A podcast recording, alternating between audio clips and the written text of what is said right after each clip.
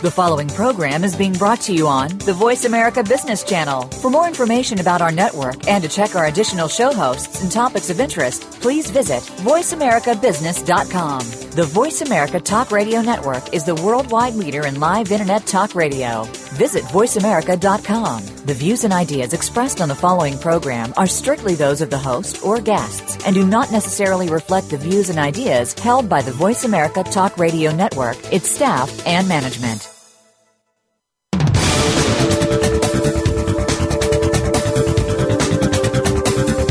The old sales approaches just aren't working anymore. It's time for a new way of thinking about your sales game. Welcome to Stand Up, Stand Out, or Stand Down with Malcolm Evans, the Sales Accent Guy. Sales can be a tough world where rejection is part of the day-to-day. Your customers are doing the research to save a dollar. Do you still stand out as the best choice? You will soon. Here's your host, Malcolm Evans. And a very good afternoon or good morning, depends where you are in the country or you are in the world. My name is Malcolm Evans, and I am the Sales Accent Guy.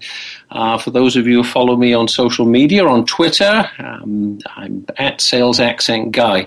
Now, this show is a show for people in sales and in business in general. It is intended to be a resource for you.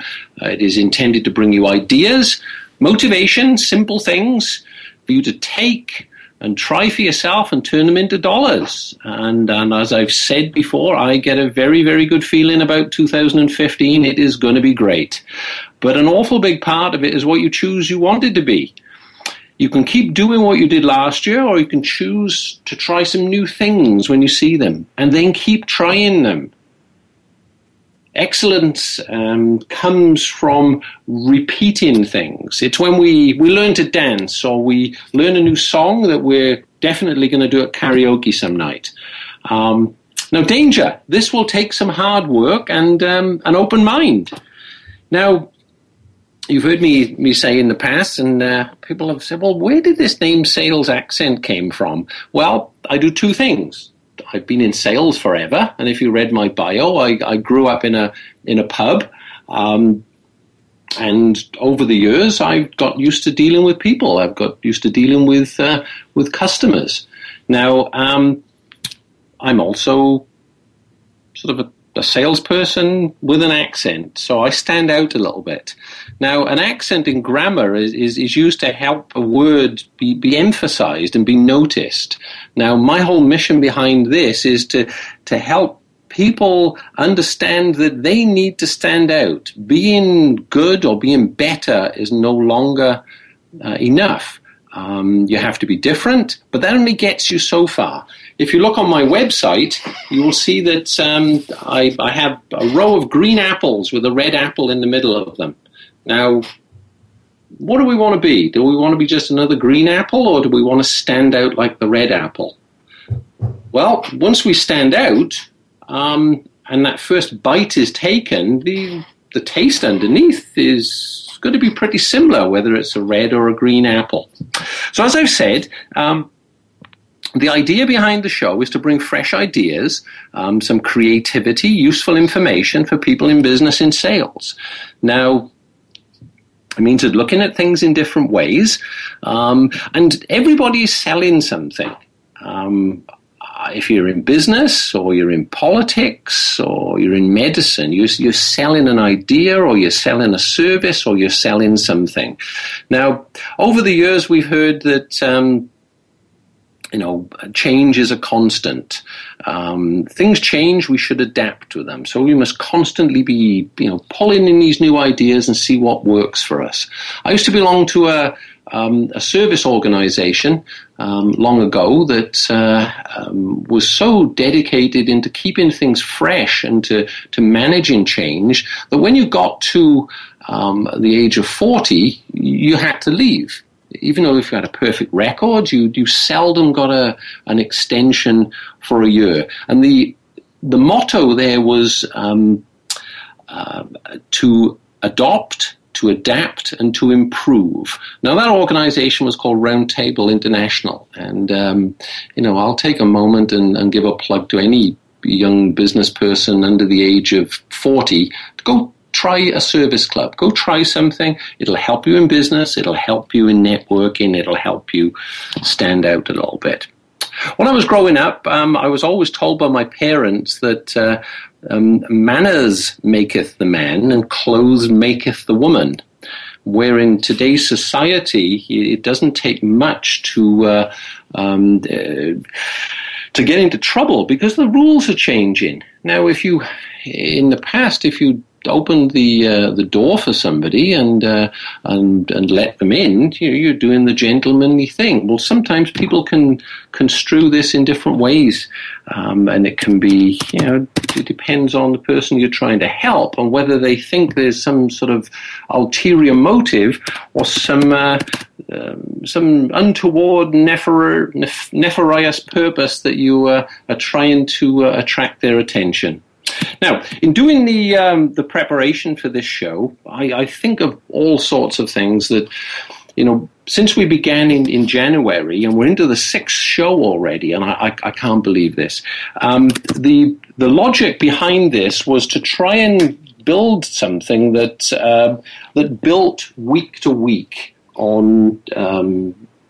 So we end up after the 13 weeks where we've got almost a blueprint for somebody that wants to have some change, to go into a different job or to start a business. So in the beginning, we spoke of motivation. Then we spoke of customers and how to think about customers and things that we need to be doing. Then we looked at, I have an idea, I want to start a business. And then with Melinda Emerson, we looked at what it means to actually give up the sacrifices and have a plan and how deep your pockets need to be to fund this. And then last week, we spent time with Andy Horner, and we started to look at now, well, how do I begin to brand the business and create some awareness and gain some of this attraction so I can stand out initially like that red apple. Well, this has set us up perfectly for the topic of this week. And my guest this week is my good friend, Silvie di Giusto. And Silvie is a professional image consultant. Now, a very nice quote by a political consultant called Jay Townsend says, "When Silvie walks into a room, she changes the temperature. When Silvie talks, people listen. When Silvie writes, smart people read." Now, with over more than 20 years of corporate experience, she is a professional image consultant and corporate trainer. She's educated thousands of clients and inspired many more in Europe and around the world. As an experienced consultant, she's retained by many companies to help their management put that little bit of polish onto themselves. She's a great person, very inspirational, and she has a new book out at the moment called The Image of Leadership. And at that point, I'm going to be quiet and I'm going to introduce Silvie. Are you there? Yes, I'm there. Thank you very much for having me, Malcolm. Yeah, you're putting a lot of pressure on me already. You are changing the temperature here with all the nice things you said about me. Well, I believe you're in New York City, so yes. It's you need a temperature lifting up a little bit there. Absolutely, absolutely. I'm suffering here in New York City, winter. Okay. Oh, very good. Well, we introduced a little bit about you there. Obviously, and we have one thing in common. We have an accent. Yours is more exotic and glamorous than mine, and I think that's from where you've grown up in the world. If you could just share with some of our listeners, where you originated. Yeah, absolutely. So the accent you are handling right now, what you are hearing here is a Spanish grandmother who married an Italian grandfather, a French father, and an Austrian mother. And I always said I messed it up in the end. I married a German guy. So this is the accent you are handling here. Oh, sure. Well, I think there's I read something that you said that when you described yourself, you said, "But I'm Italian in the kitchen," so that's going to make anyone happy. Yes, absolutely. So especially holidays have been always very exciting in our home with all those cultures in behind. And I always say I'm Austrian in my passport and Italian in my kitchen, French in my heart. But now the most important thing, I'm American by choice. Since I'm 5 years old, I have always been dreaming of living in America. My brother told me when I was 5, it's the first time that I told him, I want to live in America. I have no idea what I thought America is like when I was 5 years old, but I pretty much knew when I saw one of the most influential movies in my life, which was Dirty Dancing. And I thought, wow, that is America, and that's exactly where I want to live when I'm grown up. Well, when people ask me how I got you, and I say I was a big John Wayne fan, and he always said, "Go west, young man." And yeah. And I think we were both influenced by the movies. Yeah. Okay. Now, can you for us laymen, can you explain what is meant when you describe yourself as a people packager, an image consultant? Mm-hmm, mm-hmm. So what I want you to do now is to go with me into a supermarket and to walk with me through the different aisles in the supermarket. And I want you to think about an aisle filled with potato chips, packages of potato chips. Can you see them in front of your eyes? In the shelf, hundreds of packages of potato chips. There is science in behind that we make a buying decision within 3 seconds. So we look into a shelf in a supermarket and we immediately decide within 3 seconds if I'm going to buy the product or not. Most of the time we are influenced by the packaging of this product. It depends, of course, a little bit if we know the brand already or if it's a new brand that's presented there. So, and I'm not sure if you ever have noticed, but when you look on potato chips the next time when you go into a supermarket, there is something pretty amazing. Every single package of potato chips has a picture of potato chips on the front. So no matter in which country you are, no matter in which or which language you speak, no matter which supermarket you go, every single package of potato chips has a picture on it, and we know immediately the outside shows us what's on the inside. And I use kind of this a story for my clients, and I tell them the way you are perceived has first and foremost to do with something or how you appear on the outside, because your appearance on the outside says something about the product on the inside. On the other side, we all know when we open that package of potato chips that the inside doesn't really look like the outside, you know. They kind of trick us. The potato chips are not as crispy and beautifully shaped like we see it on the picture. And that's also an instrument I use. I tell my clients I can help you to be, for example, perceived as more confident or stronger or more powerful, whatever you would like to achieve with your outside. And then, last but not least, if I would now ask you, usually I really have a package of potato chips with me when I'm in my trainings, and it's usually one of those yellow salty ones. And if I would ask you, which color would this package of potato chips turn into if we are talking about spicy ones? What would you say, Malcolm? Which color would it be, the packaging? Well, I think something hot red. You know, absolutely. When I ask you, how would the healthy organic version of it look like? Which color? Oh, that's got to be the parsley or the chives, the green ones. Yeah. Yes, absolutely. Okay. So over the years, we have learned something. They made us learn that spicy potato chips are always in kind of a red or orange packaging. And the same is true for your appearance. Over the years, we have learned how a lawyer should look like. We have learned how somebody who works in finance. We have a certain expectation who somebody who works in sales looks like. I always tell my clients, every single industry has a uniform. Uniforms are not only on the airport or somewhere in the hospital or in healthcare where you would expect them. Every single industry and every single job has some kind of uniform because over the years they made us learn how they look like. Mm. Okay. And that's where people packaging came from. So I don't package products in a supermarket, in a shelf. I have the much better job because I package people. Okay, well, hey, we all understand people. We all understand potato chips. Okay, yes. Okay. At this point, I think we're at our first commercial break, and this certainly goes quick. So when we come back, we'll start to discuss a little bit more about the your book, leadership, the communication that we're giving out without even understanding that we're doing it. Okay, so I'll hand you back to the station and speak to you in a moment.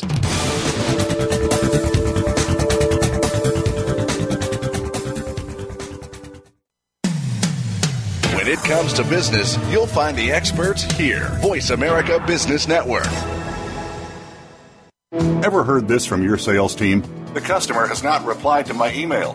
Individuals, corporations, or national teams in multi-level marketing, stop taking chances in the inbox. Axentuate is an easy-to-use, quick-to-learn self-marketing game changer built with your sales needs in mind. It'll help you stand out, get noticed, close deals, and more quickly build relationships. Stunning emails and newsletters built and delivered in moments. Track who opened them and then see what links were clicked or which file was downloaded. Say thanks. Send a personalized gift card right from your desk. Don't let your team rely on the same tools from the 90s that your worst competitor uses or some system that an intern built. Axentuate is your new secret weapon in the inbox wars. Stand out, get noticed, and be remembered.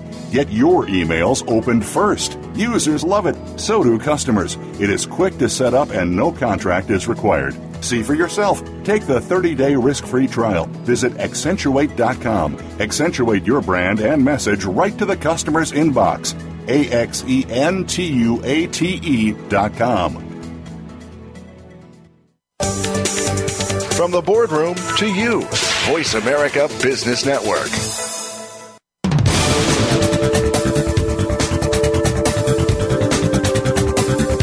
You are listening to Stand Up, Stand Out, or Stand Down.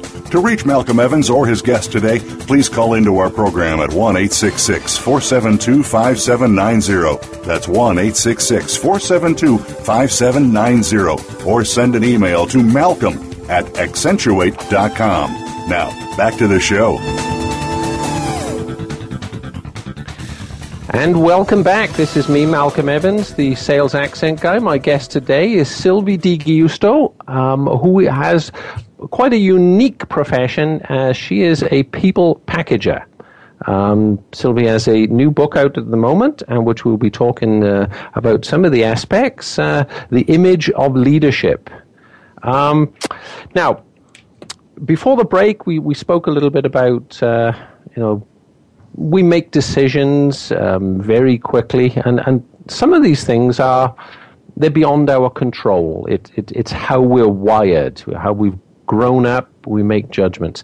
Now, in your book, I was reading through it, and I must say it was a great read.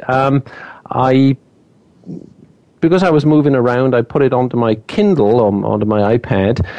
I noticed one thing in your book, which I found maybe my eyes have been shut other times, but down in the left-hand corner, at every page, it tells me at how many minutes I've got left of reading. So I'm certainly going to tell everybody about that because I've not noticed it before. I've been too busy in the book. So, okay. Now, you mentioned the magic number of, you mentioned earlier 3 seconds to make a decision on potato chips. In your book, you talk about 7 seconds being of, this is the magic number with people. Mm-hmm, mm-hmm, mm-hmm. So when we meet each other for the very first time, and for the very first time our eyes lay on each other, what happens in the first 7 seconds is that we judge each other. And it really doesn't matter if you are you or if you are old, young, female, male. In the body of Mother Teresa or whoever, we all do it. We all do it thousands of times every day. We judge each other just by what we see, because the challenge is, within the first 7 seconds, you really cannot perform a lot. You really cannot behave a lot. You enter a meeting room or you go to a job interview or you meet a client and you just walk in, and 7 seconds are quickly done. So there is science in behind, science that tells exactly what happens those 7 seconds in our brains, and we make something I call a professional imprint. Although you make 11 major decisions, and those decisions are, for example, people are judged on their socioeconomic level, on their educational level, how competent, how honest, how believable they are, if they are sophisticated, if they are successful or not. Even though there are 11 major decisions made, in the end you imprint one word in somebody else's mind. When I think of you, there is one word coming to my mind. It might be either something positive like powerful or successful, or it might be a negative word that you have imprinted. And this is what happens in the first 7 seconds when you meet each other. Oh, wow. So we're really got to be careful. You know, over the years we've been told it's important how you dress and how you look and keep your hands clean and so on. But the thread through your book, you're talking very much about leadership and. Mm-hmm. And the image and subliminal, looking the part, and your actions then are reinforcing that. I found that so. You cited a couple of examples of different leaders and their styles, and how after a while, it wasn't sustained. Mm-hmm. So you've really got to, I suppose, walk the walk, or talk it and exude it, I think. But in reading the. We know about leaders. I think a lot of people would agree that there's something about, I don't know, maybe in the old days it used to be called charisma. Oh, he's very charismatic, and I like him because he does what he says, and I feel comfortable around him. But in reading your book, you did a workshop with some managers or some top talent leaders that involved horses. Oh, yeah. Maybe I just share that example because it's related to the first impressions. Uh-huh. I think it's important for each of us that we understand that a first impression is very, very important. And it's great if we make a powerful and positive first impression. But it's not enough. First of all, you make a first impression every single day, every single moment you meet somebody, every time you are, for example, with a client in a sales situation. And second, you have to turn this first impression into a lasting one. And even if some people are very good in making a powerful first impression, they fail in terms of their lasting impression. And that is where that example you just mentioned came into play. I had the great luck to work for a wonderful company in Europe, a big retail and tourism company. And we set up a leadership training for a small group of 20 people. And what they did is we brought them into to a farm with horses. And their trainers actually haven't been people. We surprised them with the fact that their trainers will be horses. So we did a leadership training with horses. And what we did is we split them up in two groups. The first group came in and they got the following instruction. There was one horse, and we gave them a horse whip. Mm-hmm. And we told them, what we want you to do is go in there, start smacking with that horse whip until your horse starts running, usually in a circle. We want you to appear powerful, be aware of your body language, keep eye contact with that horse. If you speak with the horse, speak very loud and very clear, and just be, go in there and be strong and make that horse running. So we all tried that. We went in there. Actually, it really worked out. The horse started running in a circle. And they also gave us the instruction that after a few minutes, we should just let that horse whip fall to the ground. The fascinating thing afterwards was that this horse followed us everywhere. We walked away, and the horse was still following us in behind. The horse was so impressed by that first impression we made, because it was such a powerful one, that it just followed us. It was a magical moment.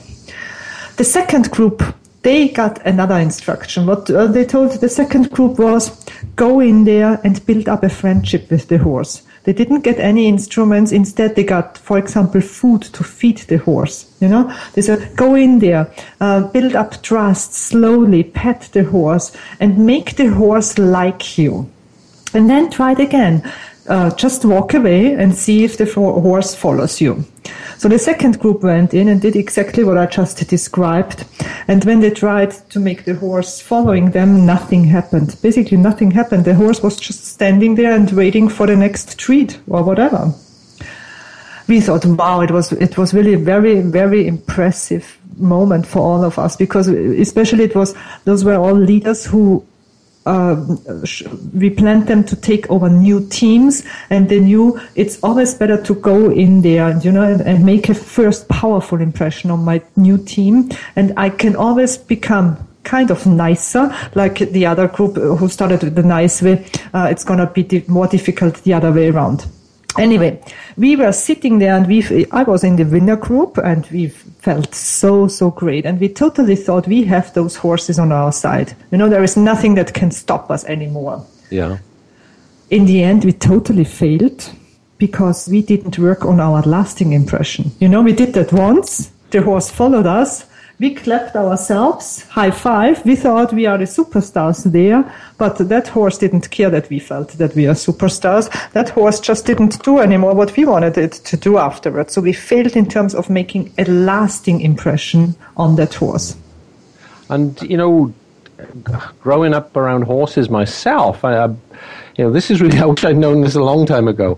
But horses grow up in a hierarchy. They're a herd animal, and you know, when you tell that story in that way, it sort of makes sense how their behavior goes out in the wild. They fit in, or they get kicked, or they get kicked out. Mm-hmm. Now, making a sort of a leap back into the human world now, I think the analogy here is from a leader dealing with people. You need to understand what behavior and style you should be leading in. Mm-hmm, what is acceptable. I'm not sure that if we're in the army and everybody is being nice to each other and looking for treats, I think discipline would, fall away.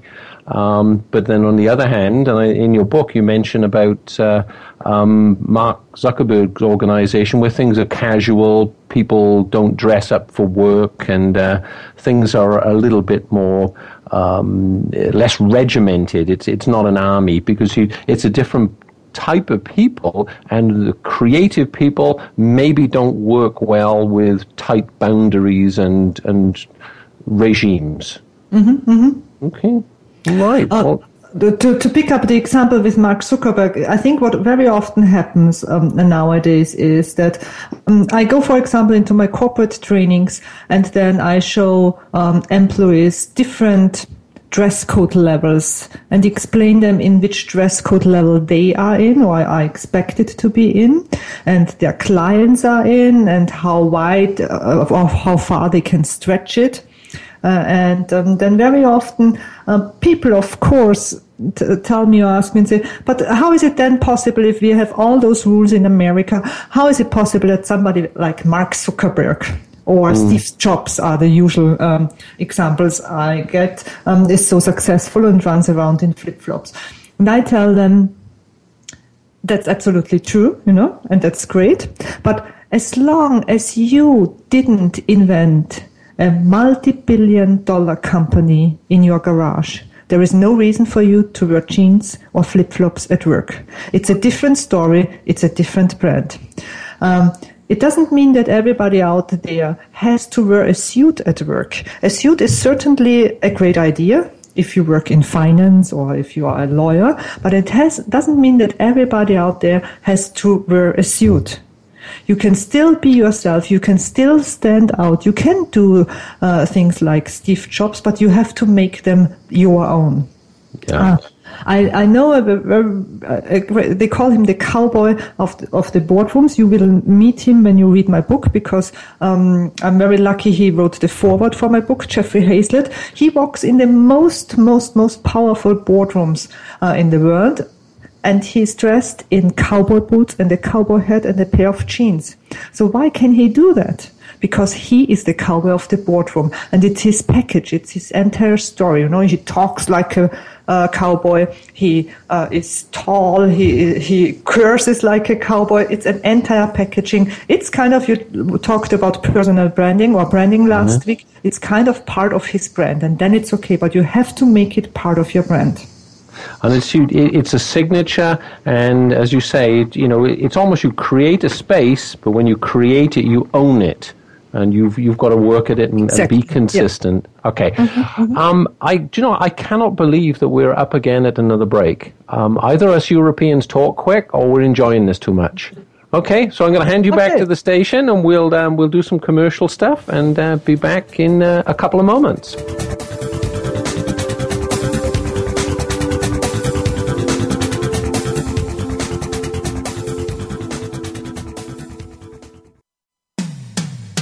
When it comes to business, you'll find the experts here.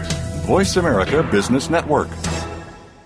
Ever heard this from your sales team? The customer has not replied to my email. Individuals, corporations, or national teams in multi-level marketing, stop taking chances in the inbox. Axentuate is an easy-to-use, quick-to-learn self-marketing game-changer built with your sales needs in mind. It'll help you stand out, get noticed, close deals, and more quickly build relationships. Stunning emails and newsletters built and delivered in moments. Track who opened them and then see what links were clicked or which file was downloaded. Say thanks. Send a personalized gift card right from your desk. Don't let your team rely on the same tools from the 90s that your worst competitor uses, or some system that an intern built. Axentuate is your new secret weapon in the inbox wars. Stand out, get noticed, and be remembered. Get your emails opened first. Users love it. So do customers. It is quick to set up and no contract is required. See for yourself. Take the 30-day risk-free trial. Visit Axentuate.com. Axentuate your brand and message right to the customer's inbox. AXENTUATE.com. Voice America Business Network. The bottom line in business.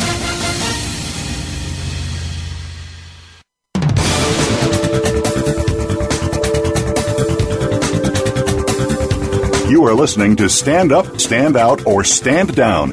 To reach Malcolm Evans or his guest today, please call into our program at 1-866-472-5790. That's 1-866-472-5790. Or send an email to malcolm@axentuate.com.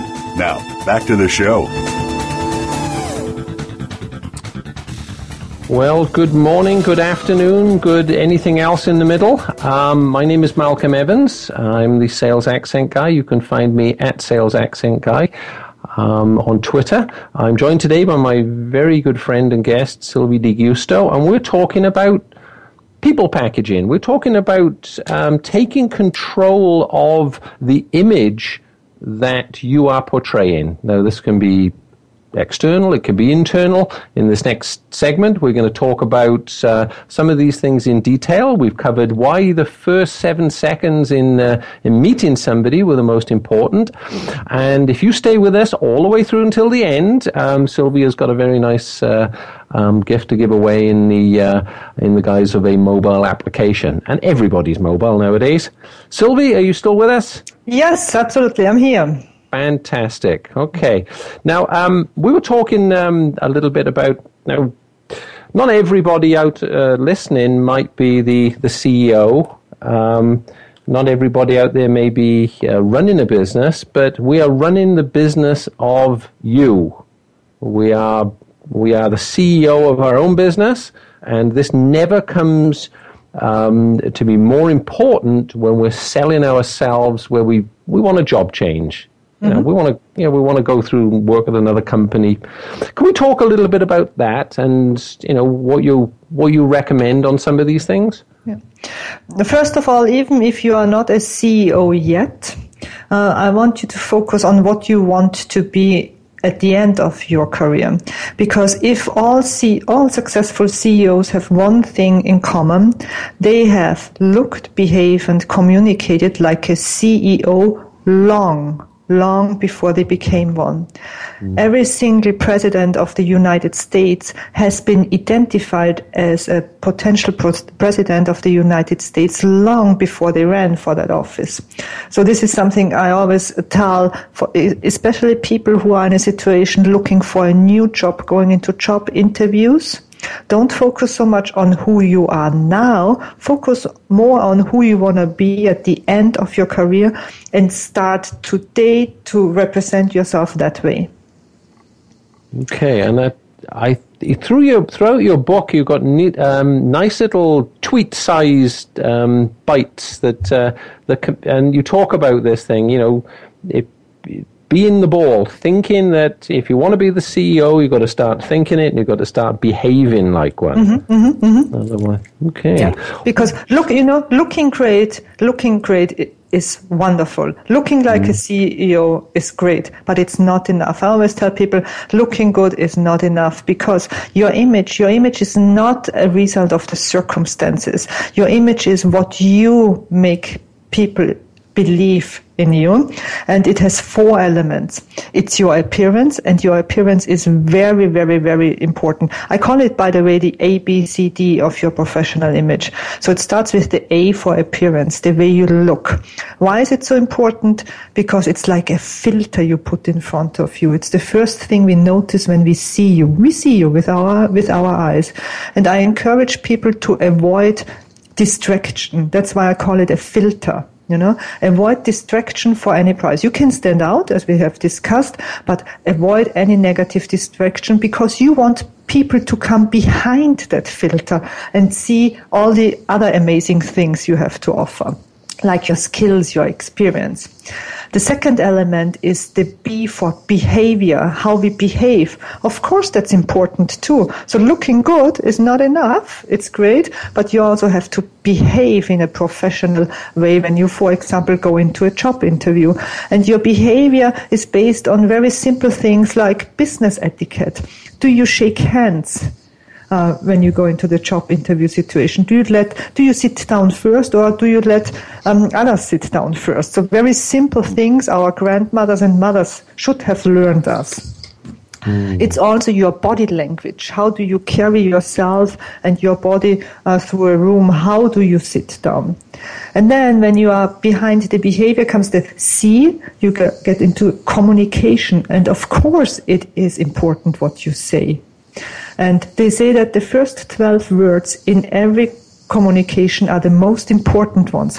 How do you start that conversation in a job interview?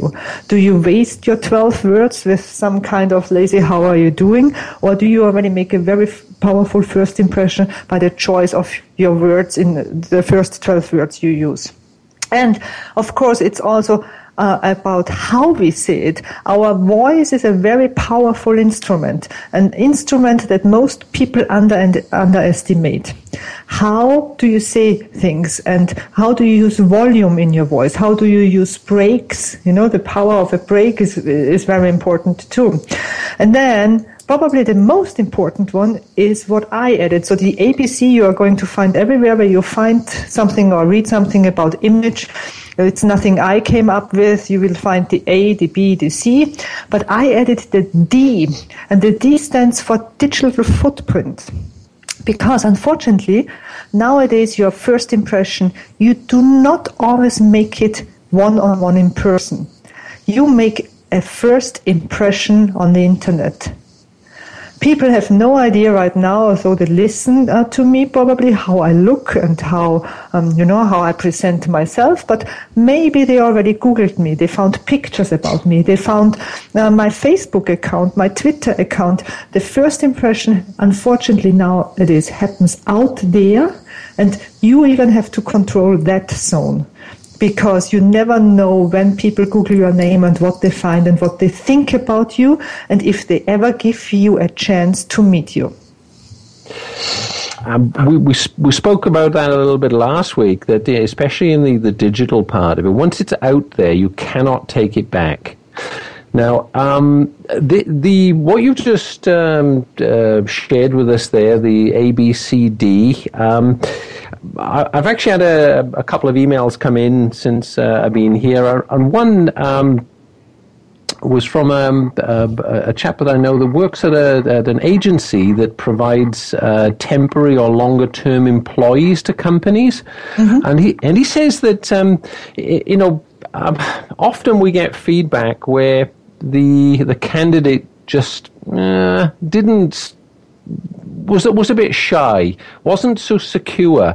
Now, people that have maybe been unemployed for a little while or in between jobs tend to lose a bit of this self-assertiveness, their confidence. Mm-hmm, so he's asking me, is there a recommendation that we could make and work on with these people, preparing them, ahead of the interview? And I'm not sure if he's listening, but I'm certainly going to recommend that he gets online and he downloads a copy and he starts, talking with his colleagues about this, because mm-hmm. it comes to words, it comes to the choice of words, the intonation, how almost forceful or how well you speak, because we communicate visually, but then as humans we communicate auditorily or orally. So we talk to each other. This is mm-hmm. what we're doing now. So. And then presence. Yeah, I completely agree with that. There's one thing on the appearance. It's always stuck with me. I had a buddy at a rugby club, and he was very keen on a particular young lady. And I did ask him. I said, "How was it progressing?" And he said, "No. Well, when I got close to her, I noticed that the underside of her shoes around the heels was always dirty." Mm-hmm, mm-hmm. I said, "So?" And he said, "Well, no, it's attention to detail." He said, I went to a grammar school, and my mother always made sure my shoes were meticulous. And she said, the attention's in the detail. And he said, I'm just a little bit worried that, if she's not looking after herself there, maybe she's not the right girl for me. She, is not as meticulous about things as I've been grown up to be. And I found this really interesting. Mm-hmm. And it's something we call confirmation bias. Confirmation bias works against mm-hmm. that girl right now, unfortunately for her. Yeah. What does that mean? He had identified something on her, which obviously he didn't like, and now he's looking for proof. And the same happens with you if, for example, you go into a job interview situation, and your job interviewer identifies something, might be with your clothes, where people think, oh, that looks sloppy. Then they look for proof that they are right. Because our brain always wants to be right. We are looking for proof that we are right. And that's why it's so hard to change that first impression. Is it possible? Yes, but it's so much harder because we want to be right, we look for proof. I'm telling you a very simple example from my private life. As you know, I'm married to a German husband. So Germans are very structured and very organized and very strict, and a lot of rules here in our household. With my international background, the French and Italian, I'm kind of more relaxed. As long as we have wine and cheese in the house, everything is fine. And I'm that kind of person who goes to the refrigerator, takes out a bottle of water, drinks, puts it back, and doesn't put on the cap as appropriate as a German husband would expect you to put it on. Basically, I leave it open. Yeah. So, believe it or not, he finds everything in our household, everything that I leave open. But he never sees the things that I close, and I actually close some things. So what has that to do with your image and your interview? People look for proof. If they identify once something they don't like about in the internet, they are in the interview, they want to be right. They are looking for proof, and they don't see the other great things you have to offer.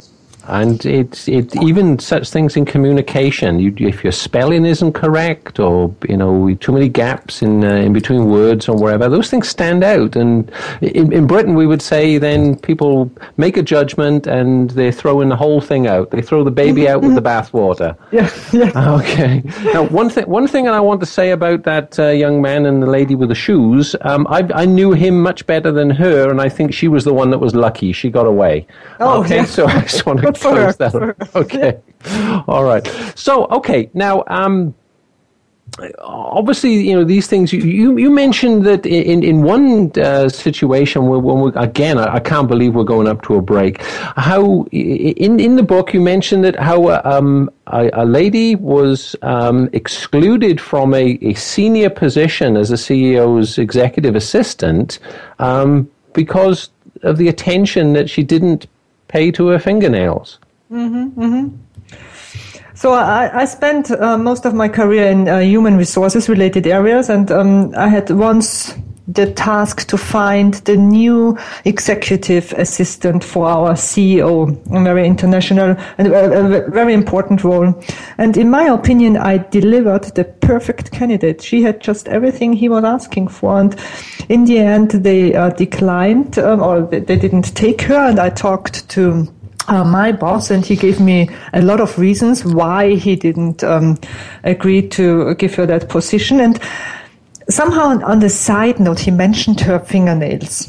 And of course, he did it in a way that he wanted to make me believe it was not important for him. But I thought if it was not important to him, he wouldn't have mentioned it. Mm-hmm. And in fact, she had very unkempt, very long, super long fingernails, and was just not pleasant to look at. I agree with that. And for myself, found it kind of superficial to make that decision, but not only based on that, but made it. Obviously, it was part of their decision. But then I went back and thought, wait, he's the CEO. And so she's going to be around him basically most of the day. She will be the most important person in his life. And what is she doing? She brings in some contracts he has to sign. And probably she will point out exactly on the line where to sign with her fingernails. She's shaking his hands all day long. She will hand over materials. She will show him something on his computer screen. Probably he's going, and all his guests are going to see those fingernails thousands of times a day. So very small details become very important. And your image, it's a story you tell, and that story has thousands of pages. It's not on your clothing, it's your grooming, it's your makeup, it's the way you smell, and it goes even beyond that. It goes, how does your office desk look like? How does your car look like? Where do you go on vacation? Who are you connected to on social media? What do they comment on your social media posts, for example? So your image is not only about you. Unfortunately, it's kind of micromanagement. You also have to take control about everything that surrounds you. Mm. And I think that everything, if it's in your control, you should control it. You have it. You have the opportunity, and I'm going to make an executive decision here today, Silvie. We should be coming up to a break now. We're going to ignore the break, and we're going to carry on through. Yeah. Okay. I like it, Okay. Do us. Just let's do it. Hey, come on. We made the decision. Let's go for it. Now, in today's sort of environment, whether it be, it's the competitive environment for I'm going for a job. There are subtle things. If everybody is looking and doing the same things, where should we say to put the most focus? Is it, how could we prioritize any of these four things when they're all, as important as each other? Mm-hmm, mm-hmm. So if I work with people who, for example, are in a job interview situation looking for a job, the first thing I would ask you as my client is, what is the one word, and I only allow you one word, you want to be known for? So Malcolm, tell me, what is the one word you want to be known for? The one word that should come to my mind when I think of Malcolm? Fun. Fun. Okay. Yeah. Now, the reason I choose that is because I believe that in business, people must be allowed to have a little bit of fun. Mm-hmm. And when you're in sales and business, if the numbers are right, the fun follows. It's mm-hmm. a very dark, gloomy world in business when the numbers are not right. And people enjoy doing business with upbeat people. They don't want to be gloomy all day. Sorry, I went on. I was only a little bit. No, that's good. And it's a great keyword, and a really good image consultant could now help you to appear, behave, communicate more in the direction of fun. But, so now here is the but. What I do next with my clients is I take them out on the street and I ask random people who walk by to write on little post-its, what's the first word that comes to your mind when you see Malcolm. So you are not allowed to talk, you are not allowed to somehow influence that situation. It's just me and the random people who walk by. And I collect those post-its. So people who don't know you, who don't know your performance, who don't know your history, kind of have to judge you. I really ask random people on the street. And it's amazing to see that very often the way you want to be perceived has nothing to do with people actually perceive you. And I help you to fill that gap. Mm. And then we fill up this gap and another one, because there is a third role. You want to be paid by somebody. So in the end, you cannot ignore the keyword of your company. And if the keyword, for example, if you would work somewhere as a lawyer or somewhere in the finance area or apply for a job there, then I would say, Malcolm, it's great that you want to be known for fun, and we are going to achieve that. We are going to do that. But we also have to take into consideration that you want to work for this or that bank, and their keyword is probably trust. And fun and trust... Ooh. That's a big gap we have to fill here. And I can show you instruments how you can be perceived as trustworthy, but still put that little element of fun in there. And might it only be that, yes, we put you in a suit because that's just something they expect you to wear within that industry because it's the uniform there, but we are looking for really fun accessories, We work with ties or with bow ties or with handkerchiefs, whatever we are going to find to make you appear a little bit more fun and stand out for the right reasons. Yeah, and you put it into that perspective, and I say I'm just like everybody listening. I'm learning as I go with this. I'm a small businessman. I've come out of the corporate world. I've hung my suit up, my tie up for the most part, and a little secret which I don't think anyone is going to hear now, Silvie. I'm wearing cowboy boots and jeans at the moment. Okay, and I feel comfortable. But, yes, you should. It's about choice, and I believe that coming back to the words you choose, how you say them, and how you want to communicate them, you've got to look to what you want to be. If you are that fun person, do you really just want to go work in a bank because they pay a little bit better when you may be conforming a little bit too much, and it's not your play into your strengths, and maybe you are better going to work at Zuckerberg's organization that dresses down a little bit. So, okay. All right. I think we're running up, and time is still running away from us. Before we go, I want to just ask you a couple of things. Now, we've got the book out, and it's great. I recommend people go to Amazon. I've even put a recommended list up onto my website now on the radio show at salesaccent.com. They can find the book out on Amazon, and your website, could you share the address? Yes, please. Please stop by at www.executive-accent.com. image-consulting.com.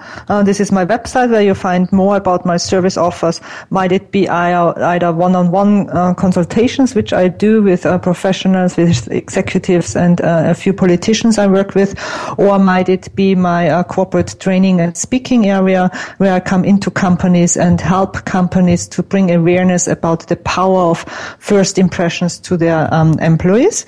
I also invite everybody to follow me on social media. I'm pretty active on Twitter. You can find me there, or connect with me on LinkedIn, on Google Plus, or on Facebook.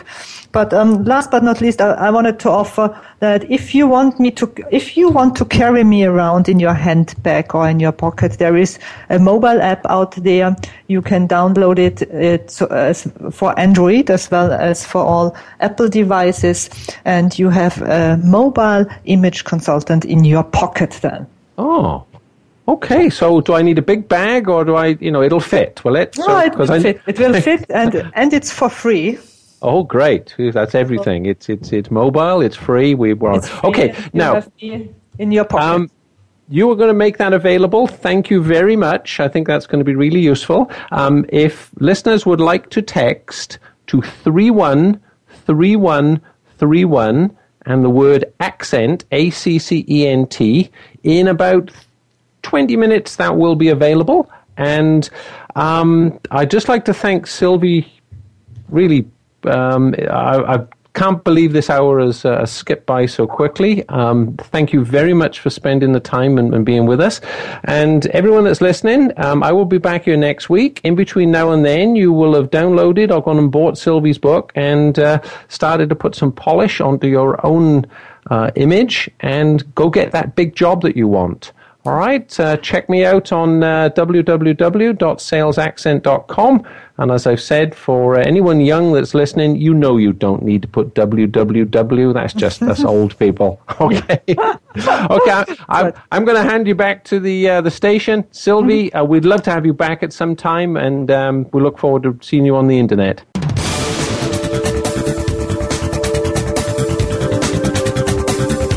Thanks for listening this week. Join us again for another edition of Stand Up, Stand Out, or Stand Down with Malcolm Evans, the Sales Accent Guy. We'll be back next Tuesday at 11 a.m. Pacific Time, 2 p.m. Eastern Time on the Voice America Business Channel. We'll see you again next week.